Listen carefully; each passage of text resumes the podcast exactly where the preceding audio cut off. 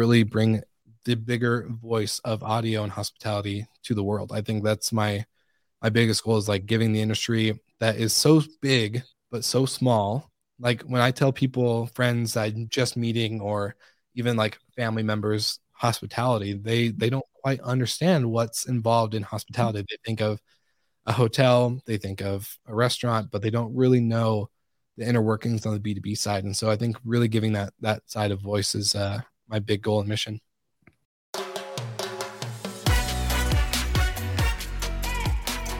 Welcome to the Hospitality Mentor Podcast. I'm your host, Steve Turk. Join me as we dive into the personal stories of some of the world's best hospitality professionals. We follow the journey of their ups, downs, and wild turns to find out what it truly takes to make it in the amazing world of hospitality.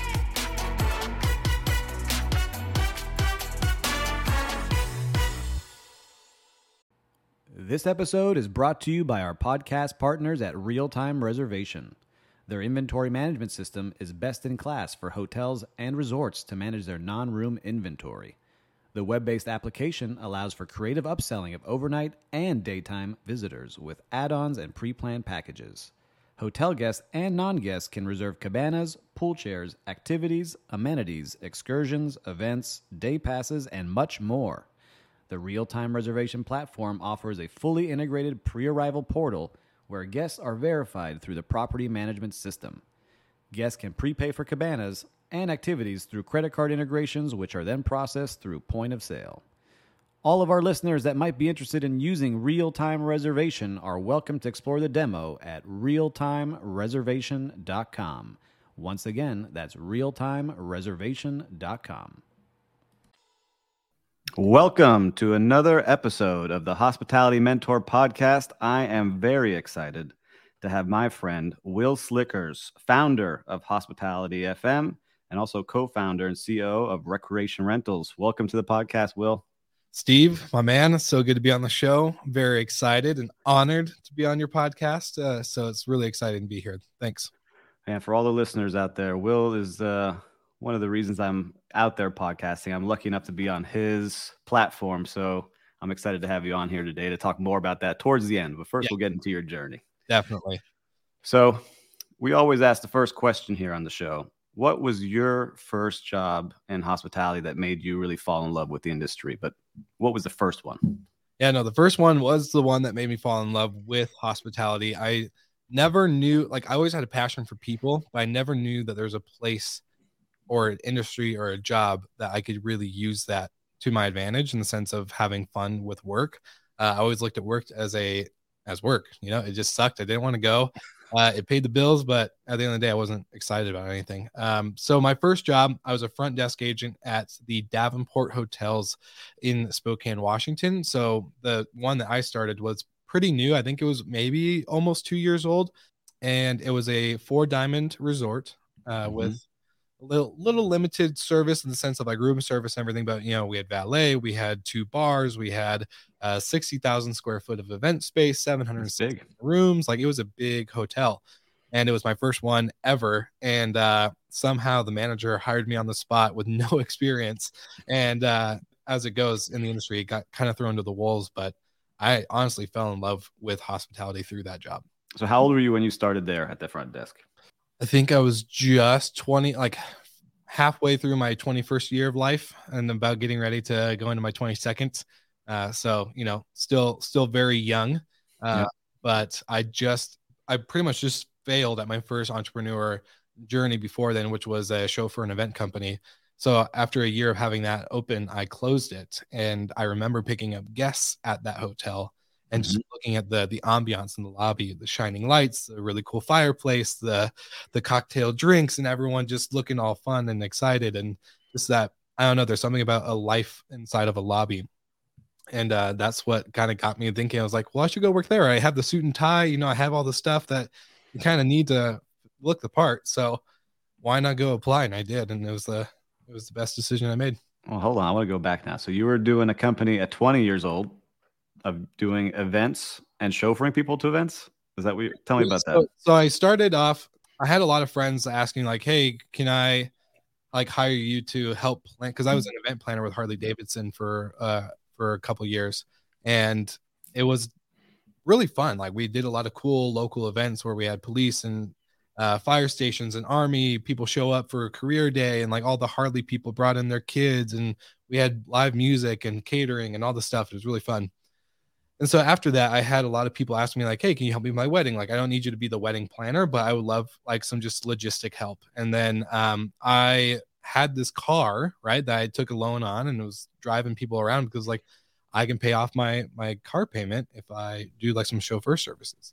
Granted, didn't really know how big Uber was going to become. And so the chauffeur side was my main priority. I was like, oh, I'm going to do this. And long story short, couldn't keep up. You know, when you go to a big arena or some kind of event stadium with a sign holding saying chauffeur services and people are already looking at their phones for their Uber driver to pick them up, it just didn't work. So at the end of the day, that was my first like real entrepreneur experience, and then decided to, you know, figure out what to do after that. And right. Well, it sounds like you were always in like hospitality because you're doing events at Harley Davidson already. So I count that as your first hospitality kind of experience, right? I never looked at it that way just because I was doing a lot of the marketing. I was helping them with their social media, and you know, it was just I kind of got pulled into it, I guess. I don't know.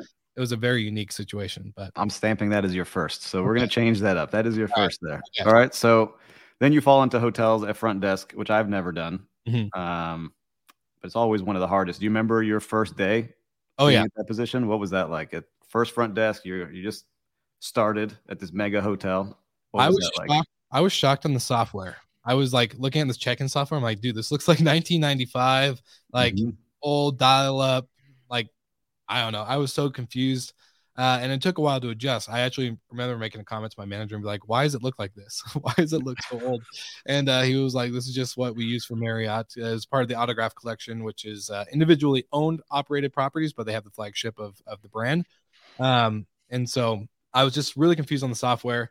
But then I just remember like my manager, he was like, I need you to learn this. So like, here's the columns that you kind of go in, like first and last name, ID, credit card, verifying the nights, the room type. And then of course, like any extra notes and stuff that you need to know.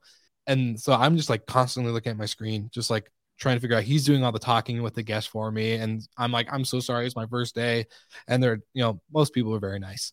And then eventually after like the second or third day, he's like, all right, I need you to do all the talking and the computer work. And I was like, what? We have your check-ins today and I need to do all this by myself. Yeah, it was, you know how it is. We get thrown to the wolves in the industry. It's kind of just like, all right, here's a couple of days worth of training maybe and go have it. So you learn very quickly.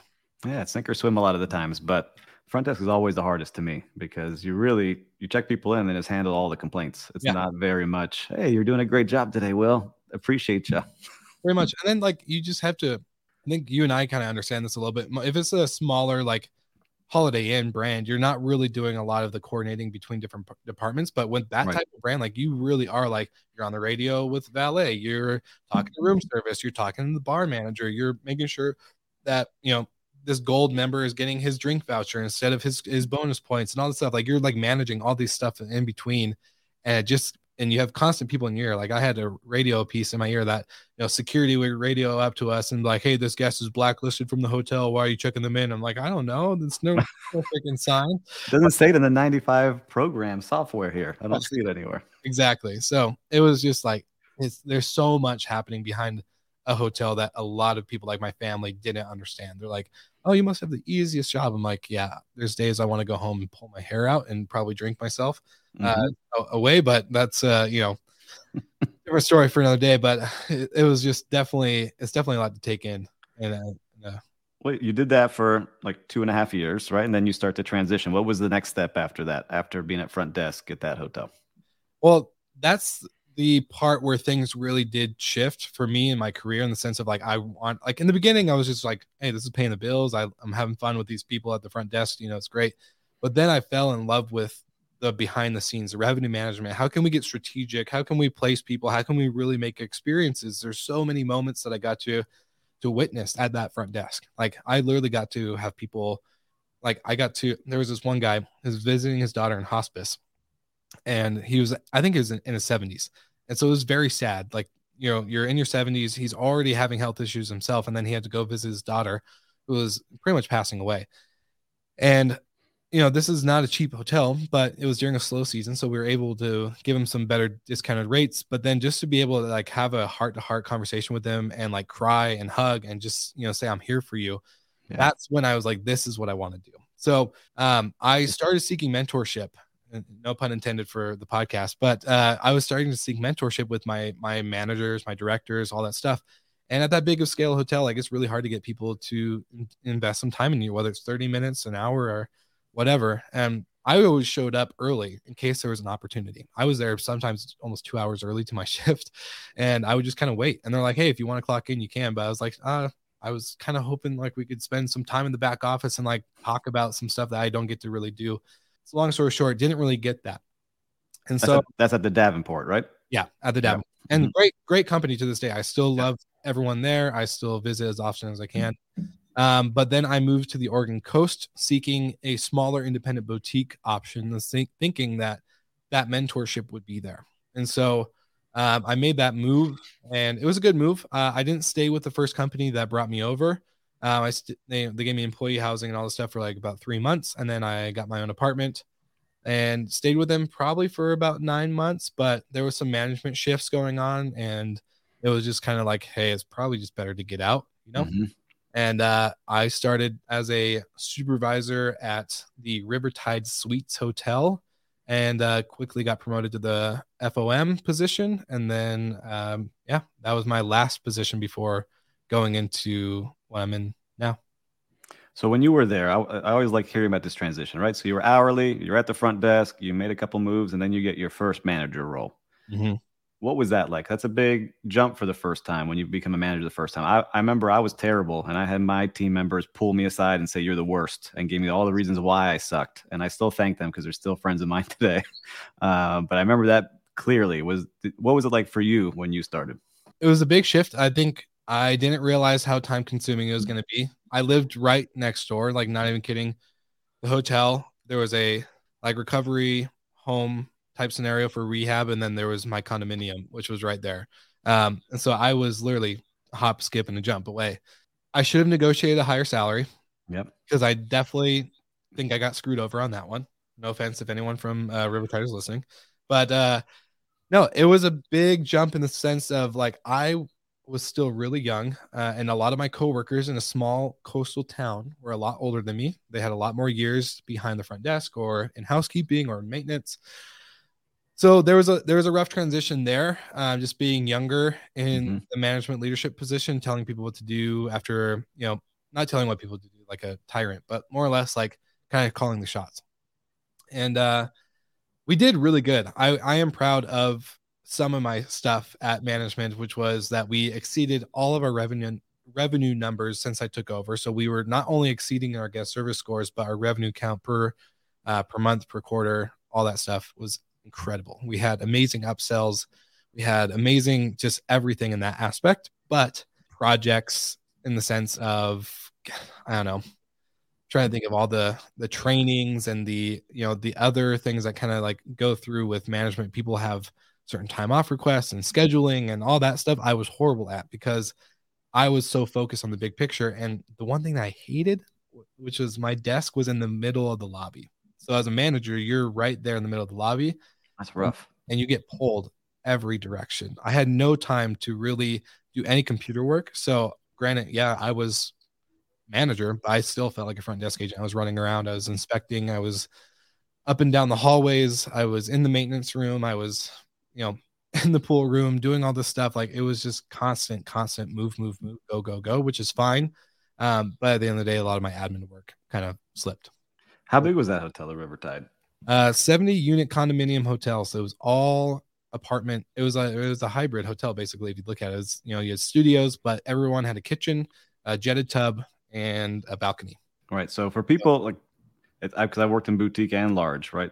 What was the biggest difference to you? Because you came from a 700-room mega hotel, 70-room suite hotel, basically. What did you see as the biggest difference when you switched?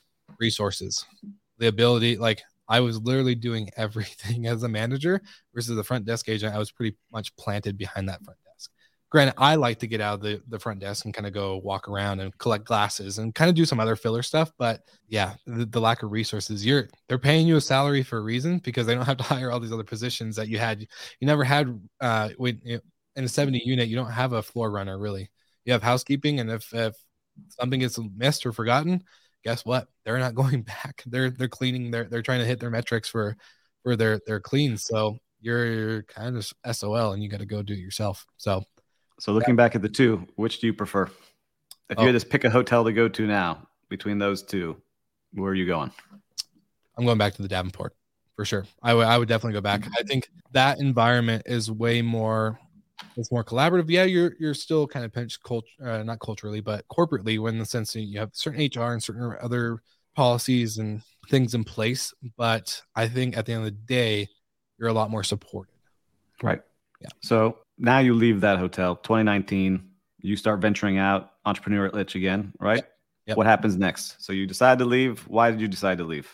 So long story short, when I left Spokane and the Davenport, I started my podcast in Cannon Beach, Oregon, almost 4 years ago today. So wow. March of 2018, mm-hmm. Right? Yeah, 2018.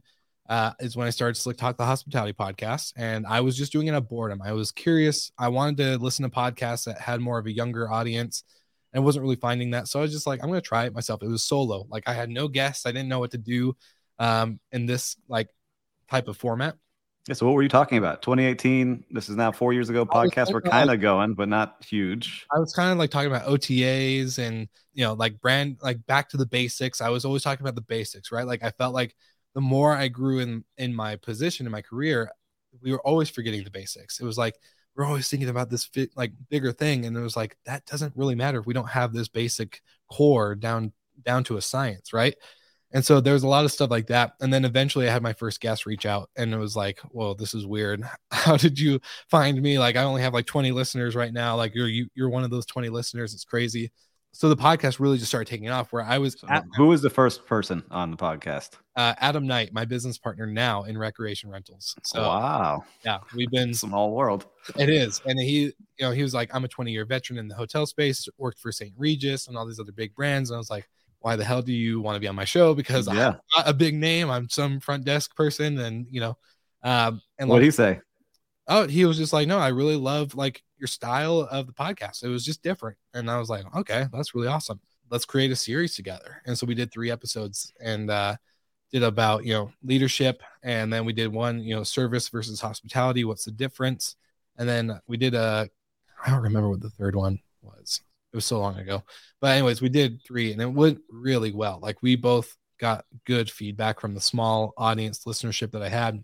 And that's I honestly think what took it off. And then I started constantly getting more and more guest requests. And then I kind of got into the vacation rental world, because I found a castle that was back in my hometown that was on the vacation rental market. Now you're going too fast. We're going backwards now. All right. You're doing an awesome podcast. Yeah. You're crushing it. Yeah. You got your first guest on there, and somewhere in between a castle pops up. So I need to find out were you looking for a castle, or you just said, hey, I was just on Facebook and I was scrolling, and I saw this video ad of a castle in Arlington, Washington. And I was that's pretty much right where I grew up. Mm-hmm. How did I not know about this? So I reached out to them. I was I would love to interview you. And just this is so cool. Who can say they have a castle near their hometown? And the manager said yes, and started going into the vacation rental world, the differences between hotels and vacation rentals. And that's when I was super fascinated in the sense of, this is huge. This is solving a lot of problems on the hotel side. I felt vacation rentals were very into the new tech and willing to adopt and become a little bit more creative in operations. And that's when that bug kind of took over. That's awesome. And so did you work with that castle? For a little bit. Yeah, we did. So we did a little bit of work together. We started taking on some vacation rental management contracts in the sense of luxury scale. So big mansions and other castles. We found another one and all this other stuff. And, it was good. It was really good. I love it. So you started the podcast while you were working at the Rivertide, right? Yep. Then podcast is going well. Mm-hmm. When did you decide to leave the Rivertide? What's that portion of it? Because you started doing vacation rentals, or you started getting the itch to do it. Is that kind of what happened? Started doing vacation rentals, but it got to the point where I started doing more podcasts on the vacation rental industry. And one day I woke up and the podcast was listed in the top 10 podcasts to listen to for vacation rental operators. And I was like, I barely covered vacation rentals in my show. Like I just started going into it. And that company was based out in Scotland. And so I was like, hey, this is really interesting that I'm already listed at this. Like I only had a couple hundred listeners an episode. So like, yeah, there's an audience there, but I don't think I was technically the top 10, vacation rental ones. But anyways, reached out to them and I was like, hey, thank you so much for, that article. That was really great. I would love to interview you. Let's have you on the show. And that call turned into a series, a 10 episode, 10 week series, not with just them, but they were going to be one of the first ones to be featured. And so I found the other 10 or so vacation rental companies, whether they're tech providers or operators or influencers in the space, and said, I want you to be on the mastermind series and let's create this. And then that's when I got my first sponsorship round of advertising on the show. And that was when the light bulb clicked, when I wanted to leave Rivertide, because I made 10 grand in 1 month when my salary was only about 3,500 before tax. So yeah, that was a big difference. And that sponsorship inquiry kept coming in. That never stopped. So that's awesome. Yeah. That's when I was like, okay, my salary versus sponsorship revenue is completely different. And if I can sustain this, which I think I can, and I'm like figuring it out. If I create more series like this, or if I do whatever, then I think I can definitely sustain it. And so I gave 3 weeks notice at the hotel and said, I will help you transition anybody, whatever you want. They fought for me to stay. I kept rejecting. And then my last day was December 27th, 2019. See, again, there's some things people could learn from this. One, just get started, right? You just tell people, get started. If you want to do a podcast. If you want to sell NFTs, whatever it might be, just start doing something because you never know where it's going to go. Yeah. But for you, were people telling you you're crazy? Because I'm sure you told them, hey, I'm going to be doing this podcast thing. And they're like, what?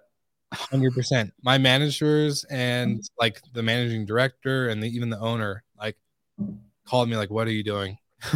Like they knew about the podcast. They knew it was something I like doing outside of work. But and like even my parents, like to this day, do not get what I do for a living. They're like, what? Like it's a podcast, like you're doing this full time. And it's been full time for 2 years now. Like I'm happy to say that it was the best decision of my life. And I didn't know I'd become more passionate about audio more than I was about operations in a hotel or just hospitality in general. So people told me I was crazy. But I did have a couple friends, reach out and just say, this makes you happy. I struggled with depression a lot. So like I had seasonal depression, especially on the West Coast. Like you have 9 months of rain basically. So it's constantly like just a gloom season where it's just gray and misty and rainy and windy and stormy and all this other stuff. So I always struggled with depression. And actually, before I even moved from Spokane to the coast, I had a friend when I told her about the podcast idea. I was like, hey, I love TED Talks. TED Talks motivate me. I should come up with a slick talk, but not like in a motivational sense, but just like a podcast, like in the sense of, talking about, struggles in life. And she was like, oh, no, that won't work. You need to be in the industry for like 20 years. You need to become an expert. You need to do this, this, and this. And it's such a stupid idea. Don't do it. And I walked away with like, damn, that was a little harsh, but yeah, I moved and a couple months later I did it. So yeah, it was never know, there's just people who will tell you things they think they have the best outlook on you, but it's holding you back a lot of times. So I tell that to people all the time. Like if you have something you want to do, just try it. See if you even like it. 100%. And the biggest thing that got me through, especially because like December 27th, 2019, then you have March of 2020 where the whole world shut down. The number one thing that got me through it was sink or swim, sink or swim, sink or swim. You have no choice. You have no choice to like, you cannot go back. You cannot let others that have said negative things about your journey make an impact on you going back and giving up. And thankfully I had like the National Guard to fall back on. So I got activated for COVID orders. So that was like replacing a lot of my income. But at the end of the day, everything bounced back pretty quickly. I would say for at least me, I started recording episodes again in April, and that's when life started to kind of normalize a little bit more, I think. Yeah. So in between that, I want to get back previous to pandemic hitting. So you're doing your podcast. You started a vacation rental company, right? And then did you sell it or did it shut down? What happened with that one? What was the name of that one? That one's called Stay Lux, and I exited. Great partners going into the luxury space.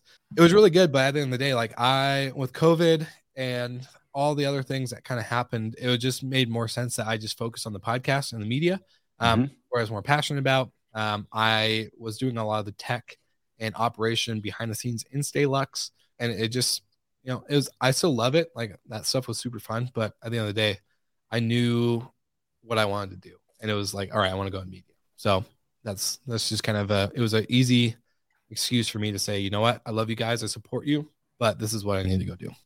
And then you're in the National Guard, right? Cause we skipped over that, but right.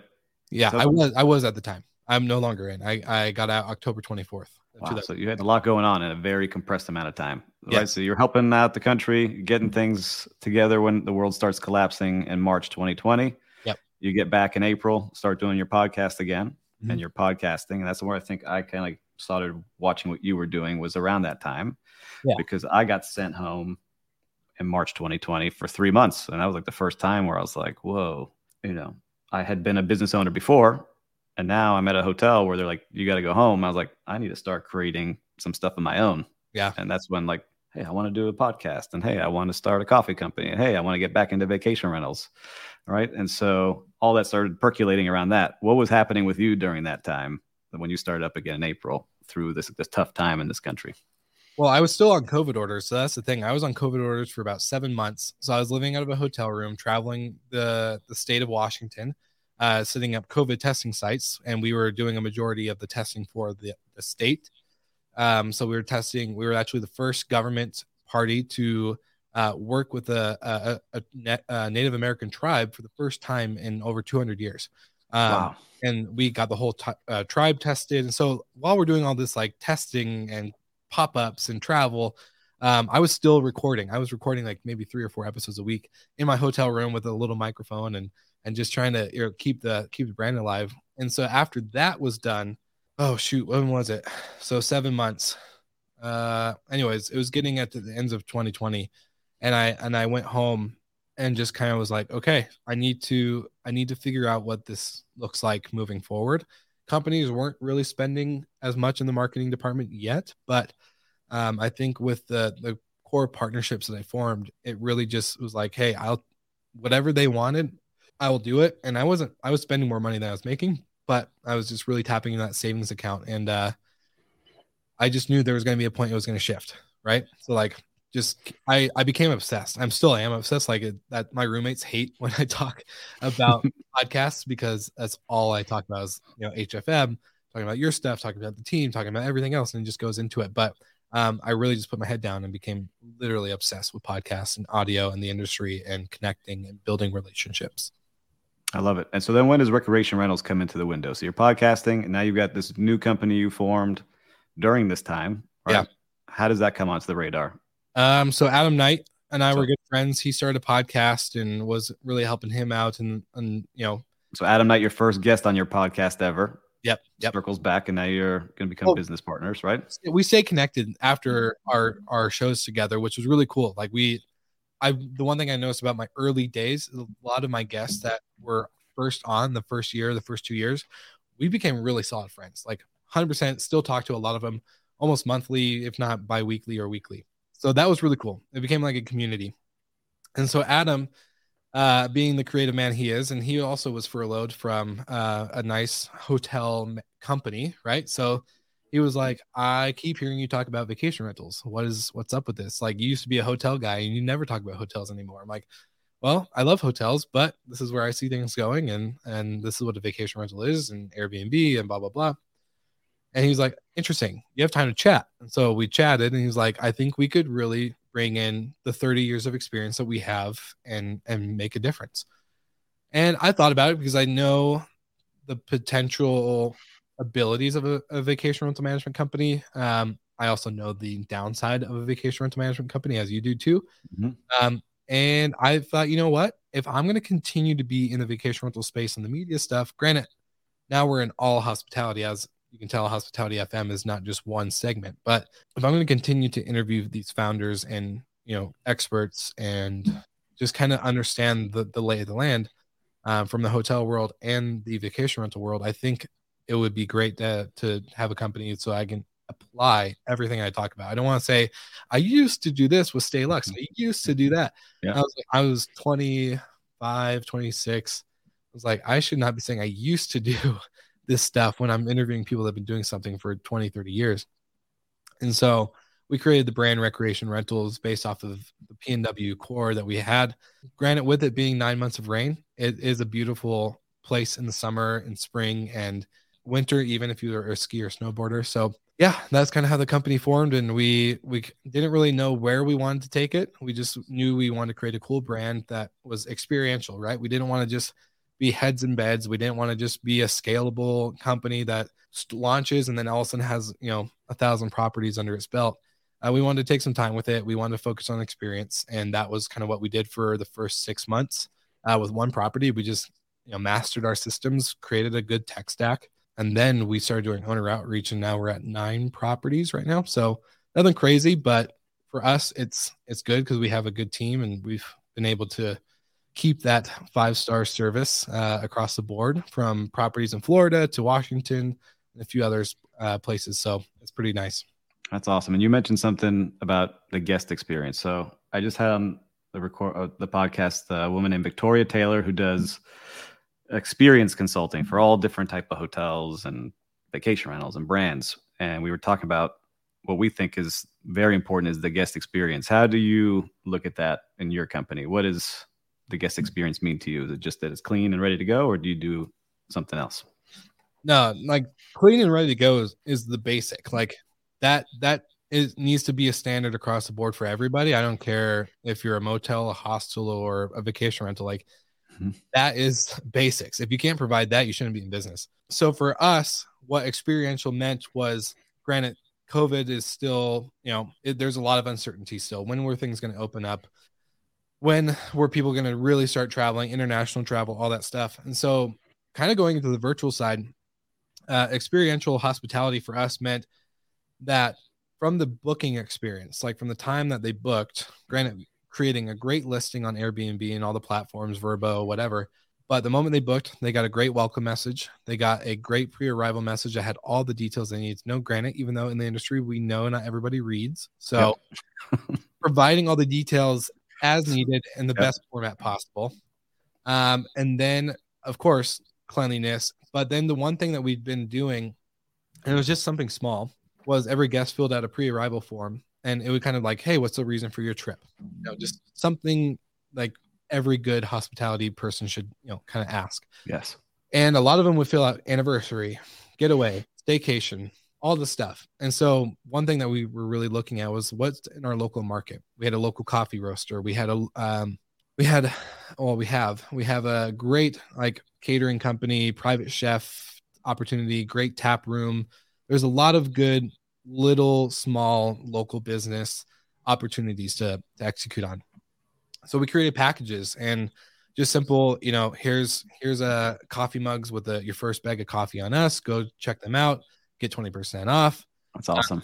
We partnered with the local catering company and said, hey, give us your top 3 menu items, like meals. Let's create a video of how to make it. So we sat down with the chef, and they would go one by one, step by step on how to make the certain dish. We wrote everything down. We took notes of all the ingredients, all the tools needed, everything that went into it. And then we had virtual packages that these guests actually could buy, saying, I want to do a romantic dinner and we want to have a great breakfast, whatever that menu item may be. And then that video was then sent to them via email. They had welcomed upon entry all the amenities and or items, whether they need to be refrigerated or if they didn't need to be, they'd be in a basket, and a great just handwritten card saying, thank you so much for participating in our experience. We hope that you enjoy this company that is very local. So if you really like it, go check out their restaurant. And that was a huge hit. Yeah, I love that. I've never heard that. That's an awesome one.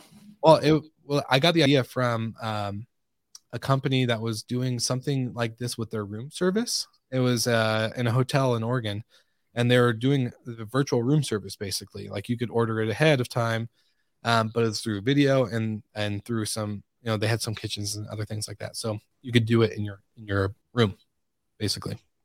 I love that. Yeah. That's awesome. So yeah, that's like the overall experiential thing. So like, that's just one thing. on the virtual side, but really, how can we, go further? How can we go deeper? How can we partner with better and bigger companies in markets, and offering more just than heads and beds, right? The rule that we always say is we don't want to be heads and beds company. Occupancy should never matter on our side of experience. So we're all just kind of focused on that. I love hearing that, because there's so many that are the heads and beds, and you see it, and it gives a bad name. I've had that experience. We talked about that on your show, where I had a bad experience with a major vacation rental company. I couldn't get any help and paying a ton of money. I was shocked. That's why I'm really happy to hear you're doing that. So you're doing vacation rentals, but you're all in on audio, and now you've got Hospitality FM that starts to take shape. I want to hear how that starts taking shape, because you had your show, you're working on some others, but now you're really putting this together. Walk me through what's going on now. So I have my two podcasts, Slick Talk and then Good Morning Hospitality. I've been doing it for, almost 4 years for Slick Talk, and then Good Morning Hospitality just passed its year. And I don't know what really clicked and what started, but, a while ago, me and some other podcaster friends out in Australia and in London and in the U.S. kind of formed a group, and we're like, hey, we should do monthly, podcast recordings together, like collaborations and then all this other stuff, and create a network. And I was like, oh, this is a great idea. But logistically, it was really hard. We weren't in the right, timing, I guess. Time is everything. And so we just kind of put the idea back on the shelf. We're just like, it's not going to work. It's too much. We're all too busy, blah, blah, blah. And I kept thinking about it. And I was like, would a podcast network really be adopted? Would that be accepted in the industry? Because we got so many individuals doing their own thing. I know, and I didn't want to tread on that. I don't want to ruin someone else's brand because we put them under a network or something like that. So anyways, the idea sat there. I go to San Antonio for the VRMA International Conference for the first time, my first in-person event since COVID, and just really was there to solidify the relationships we built over the last 2 years. And that's when I started getting tons of messages from, before that even, I was getting tons of messages from sponsors that hey, we want to be a part of your podcast. How can we partner up? And I already had a lot of long-term contracts in the works or already active. So I was like, look, I'm not Joe Rogan. I can't put 20 minutes of ads right there. It's just not going to work. I'm sorry. So I realized I was a little capped out on my podcast revenue. So anyways, I'm trying to get, I like this, all this stuff. Keep going. Okay. So I'm in San Antonio. I'm getting all these messages from sponsors saying, hey, we would love to meet up with you in person. Let's grab a drink. Let's grab dinner. Let's do this. And solidifying those relationships that currently existed, meeting new people, getting introduced to a lot of other people that I never heard of. And then the weirdest thing for me was walking around the conference center and everyone would be like, Wil Slickers? I'm so-and-so from the X, Y, and Z company. I'm like, I have no idea who that is, but nice to meet you. We're big fans of the show. And it's like, this is crazy. That was happening everywhere. And then all these other people were either having a podcast already, because as we all know, 2020, 2021, everyone started a podcast almost. A lot of them aren't here today because you could tell what their real goal with that podcast was, which was to do sales. And we all know sales in a podcast format is not instant. It takes time. Right. So, and most people tune those out anyway. 100%. And you really have to deliver a good message, right? I think a lot of people underestimate that they make it all about themselves. If you're being take, and you're not doing give, it really is a turnoff for anyone. So I'm at this conference, sponsors want to meet, potential sponsors want to meet and sign up and do all this stuff. And I was just like, oh my gosh, this is too much for my show. I can't do it. These other podcasters asking, what do you do for equipment? What do you do for streaming? What do you do for editing? What do you do for this? How do you get better guests? How do you there was all these questions that go in behind a podcast, and I was helping them out. And at the end of the day, I was like, look, we're all doing really good things. I can tell who's in the podcast journey for the right reason. That's to provide value. That's to create a voice for their industry or for their segment or for just people like them. And so that idea of the network kind of came back, and I kind of bounced the idea off the guys again and said, hey, do you think you would be interested? And everyone was like, no, I'm too busy with this. I'm too busy with that. And I was like, all right, cool. I'm going to do it myself. And they all said, we support you. We'll sign up in order to kind of get the thing started. And then I reached out to everyone that was at that conference and said, hey, I know you're starting a podcast. I know you have a podcast. This is what we're doing. And I built out Hospitality FM from a standpoint of what are the pros and cons of networks. So if you look at like Barstool Sports, or if you look at Gimlet, or if you look at there's another one, Blue Wire, like all these different sports or podcast networks, the biggest pros and cons were you get the backing of a network. So you have, you know, the equipment, the streaming services, all the support that you could ever think of on the back end, production, all that, sponsorship placement, but you lose creative control. You lose who you get to talk to and what you get to talk about. And I didn't want to do that. I knew how much I've loved doing this the last few years that I didn't want to do that. So we said, we're going to take that away. We're not going to tell you who to talk to, what to talk about, but we're going to give you all the support and backing in this sense. And it's already evolved so quickly, but we started off with, I think, 6 shows. And now on the website and on the platform, we're at 10, but we have 19 signed and ready to onboard. So we'll be jumping pretty quickly, but yeah, does that kind of answer? That answers it very well. I mean, I think you saw what it was, and that's what I liked. I don't even know how we even signed up to work together now, because it's gone so fast, but how does it come? How do you think about that? I remember because it was you posted on LinkedIn, and I've been a big fan of yours from COVID when I discovered you. I was like, Mr. Miami, like this guy knows what's up. And I just remember you. I think you posted, I'm looking to start a podcast. Anybody out there have any tips, tricks, or anywhere to a direction to point me? That's right. I remember that. And I saw my business partner Adam commented, and then I saw a couple other people in the industry, and I was like, you know what? I'll just put my 2 cents in there, and it was like, hey, I'd love to meet with you. This is what we're doing. Would love to help and support. And we did a meeting together, and you're like, yep, I'm in. Sign me up. So, you know, we went back and forth a little bit afterwards, and then boom, here we are. You see, it just goes back to putting it out there and saying you want to try something, and trusting that people are good and will help. Yeah. Right. That's how it is. It was literally, the timing was perfect, because if you posted that a year ago, we were like, hey, I can give you some tips and tricks, but that was it. Like, you're on your own. Like, have fun, like fun figuring it out. But no, it's really cool to work collaboratively together. I think we're all doing something super different and unique, and we're the only podcast media network in the industry. Like, there's no other hospitality networks for this specific niche of podcasting. So it's really cool just to see the beginning of it, the power users such as yourself and other podcasts have joined up to support it, and now really just getting to the scale that we're going to be at.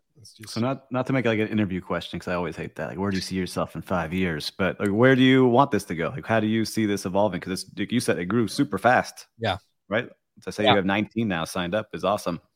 Well, like, yeah, it's become a real company too. Like, I have 2 employees on payroll, and we're doing like some big partnership deals and whatever. Yeah. The answer of that question, where do I see it going? You know, I definitely want us to really hone into quality. I think there's a lot of good podcasts out there. I think it's becoming very trendy or fatty to start a podcast. Everyone's doing it. And the number one thing I see people recording on and doing, like, granted, I started out with a $20 mic and a $5 intro and outro thing that I paid on Fiverr to have done. So I get it. Like, you're very limited in the beginning, but the number one thing I see is people on AirPods or, like, you know, some other headphone that's just really bad audio quality, and like Clubhouse with that takeoff in the audio there. I just saw that the quality of content is good in some cases, but the quality delivery sucks. So it's like horrible audio. You have constant like stuff like that, even though this is a great mic, so it doesn't really do much. But long story short, I was like, okay, we want to advance that. So how can we create a new standard? How can we raise the bar and the barrier entry level? You know, I don't want just any Joe Schmo, the thing like, I can teach you how to make $1 million on Airbnb. I'm going to start a podcast and it's going to be fully financed by these big companies, and just kind of get away with like that, you know, that selfish motivation. So for us in the next 5 years, I definitely see us being in every segment of hospitality. We're going to be creating a ton of content and shows based around certain topics or niches. I can already tell you we have like 3 in production right now that are solely based off of what the audience on HFM has already told us they want. So kind of going to the Jeff Bezos point where, you know, in the beginning, every customer experience complaint or request was pretty much granted. It was like, all right, we can do that. We can build it. So like an example, Something super simple that we should have had on the site, like from launch in December, was a search bar, search widget. So anyone could search, you know, tech stack or housekeeping or whatever. There's so many topics you can go into. Yeah, but, are just broad things of anything. Yeah. I want to hear everything about revenue management. Yes, exactly. So that was a simple feature that two people were like, hey, I love all these shows. These are great. But it'd be super nice if I could search based off of what I'm like trying to figure out in my own business. And I was like, okay, dope, let's do it. So I think it's not really a solid answer to your question, but in 5 years, I see us working with big companies like Marriott, Airbnb, Vrbo, whoever in the bigger mainstream space in order to really bring the bigger voice of audio and hospitality to the world. I think that's my biggest goal is like giving the industry that is so big, but so small. Like when I tell people, friends I'm just meeting or even like family members, hospitality, they don't quite understand what's involved in hospitality. They think of a hotel, they think of a restaurant, but they don't really know the inner workings on the B2B side. And so I think really giving that side of voice is my big goal and mission. I love hearing that, man. And it's so much fun, right? So I started now just a couple months ago and just being able to meet people. Like you said, the first time someone reaches out to you to be on your show was like, yeah, wow, all right, this is something cool. Or, you know, people saying, when's, you know, I can't wait to hear and I'm going to be, you know, listening. It's exciting to share those things with people. It's like, I don't know about you, but do you feel like you're always learning? Like I feel like I've learned so much more from my podcast guests than I'm really there just to kind of steer the direction of the conversation. At the end of the day, they're providing all this great knowledge and perspective and in-depth just conversation that it's just like, whoa, I walk away from a lot of them, just kind of. I do. And I started using some of it, right? So like me, I was lucky enough to get to an executive level at a major hotel, and I have a vacation rental company that I run. So I'm in both sides of the world. And then I'm like some of these general managers. Like I was interviewing a guy named Brian Proctor, who I never met, great guy. And he was vice president of Starwood overseeing 20 hotels, right? Like almost $1 billion in revenue. And we're just chatting and learning from him of how he used to do all of that. Just amazing to hear these things, but it wouldn't have ever happened if you didn't just start and put it out there. So I always tell people that just get started. If they were on my team, I think of one gentleman who's an artist and I just said, look, just go out and be an artist and do it. And now he's crushing it and doing great, right? You just never know what it is, but just start doing something. Well, and a lot of the times, like if you just start doing it and you find that you don't like it, guess what? You can make that decision to stop. Like, right. If you're not happy and you're not feeling energized from what you're doing, it's okay to say, oh, this wasn't the right choice. Like you can change your mind. I think that's the hardest part in entrepreneurship or just in using a creative outlet. Like I think so many people get so, I already said it. I already published it on LinkedIn. I already posted about it. I can't go back. I can't stop now. Yeah, you can. It's your life. You can stop if it's not energizing you. Like that's a big important thing. Like there's so many things I posted that, you know, I started doing and then realized, oh, this isn't the direction I want to go, or I'm just not passionate enough about it to keep doing it. Yeah, I think that's great advice, right? Because there's so many people who will stick with something until it crashes and burns, or they crash and burn themselves, right? It's just not for them what they want to do. But, you know, I want to go back to this. So you've done all these things, and really it's just a short amount of time, right? Yeah. It's since you started at front desk, right? So I want to do this. So going back and looking back, you have Wil starting at the front desk. What advice would you give him looking back all the things that you've learned? What would you give him now saying this is what you should be doing or this is what you should look out for? What advice would you give to young Wil? You're going to make me emotional just thinking about it. No, man. Like I said, I struggled with depression a lot in my earlier life. I made some bad choices leading up, you know, out of high school and even in high school. I didn't know who I was, honestly. I was the seventh child of seven. I had all these expectations put on my life in the sense of what I needed to do for a living, how I needed to act around certain people, what I needed to say, where, think, feel, all this stuff. And if I could go back to front desk, Wil, I would say none of that shit matters. And excuse me if I can't swear on the podcast. No, you can. It's open. Okay.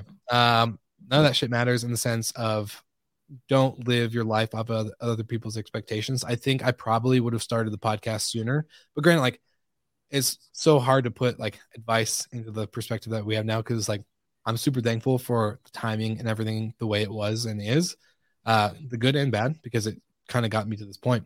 But if I could change one thing is say, stop living your life off of other people's expectations for you and do what makes you happy. Try everything that you think is going to provide value in the sense of fulfillment and creativity and passion and love and all this other stuff. If I did that a little sooner, I think I would have not struggled with depression and kind of who I was as a person throughout that time. So that would be my biggest advice, is to just try everything and don't live off of anybody else's thoughts of how you should live. I love it. And I think, Wil, that's a perfect place to end this podcast. It's a great advice for anyone listening to the show. And listeners, if you want to connect with Wil, where can they find you, Wil? You can go to hospitality.fm, or you can email me at Wil with one L. That's WIL at slicktalkmedia.com. Well, Wil, listen, I appreciate you, my friend. Like, I consider you my friend now. We've just recently met this year, but I love talking to you every time we chat. It's always exciting, and I can't wait to see you again in Miami down here in October. And, for everyone listening, Will's really creating something special. Check out hospitality.fm. I'll be on there. You've got now 19 shows on there for you to learn from. I learned a ton every time I listen in. So, Wil, I appreciate you being on the show. I'm proud of you. And I can't wait to do more with you. Well, thanks for joining the family, and I can't wait to continue our growth together, my friend. Thanks for the opportunity to be on your podcast.